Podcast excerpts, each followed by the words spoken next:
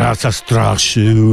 Przy drogach zaroi się od fotoradarów, tak straszy. Ich liczba ma się podwoić. Teraz przy polskich drogach stoi czterysta trzydzieści jeden fotoradarów, czyli jak łatwo obliczyć, nawet w pamięci będzie ich wkrótce osiemset sześćdziesiąt dwa. O. Inspekcja Transportu Drogowego wykorzysta na ten cel unijne pieniądze w kwocie sto sześćdziesiąt dwa miliony złotych. Jakby tych unijnych dotacji nie było, to by nie było tyle fotoradarów, więc w wyjściu Wielkiej Brytanii z Unii no jest jakiś sens gdzieś tam.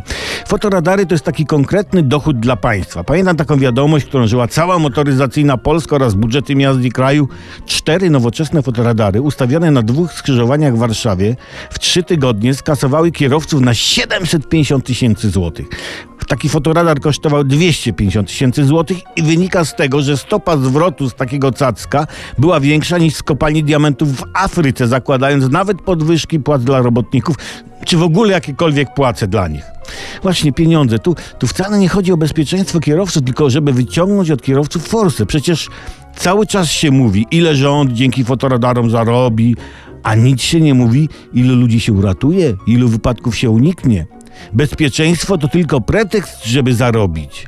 Ale, ale bardzo dobry pretekst. Bardzo dobry. W końcu bezpieczeństwo to taki sam interes jak każdy inny. Pojeździmy, zobaczymy.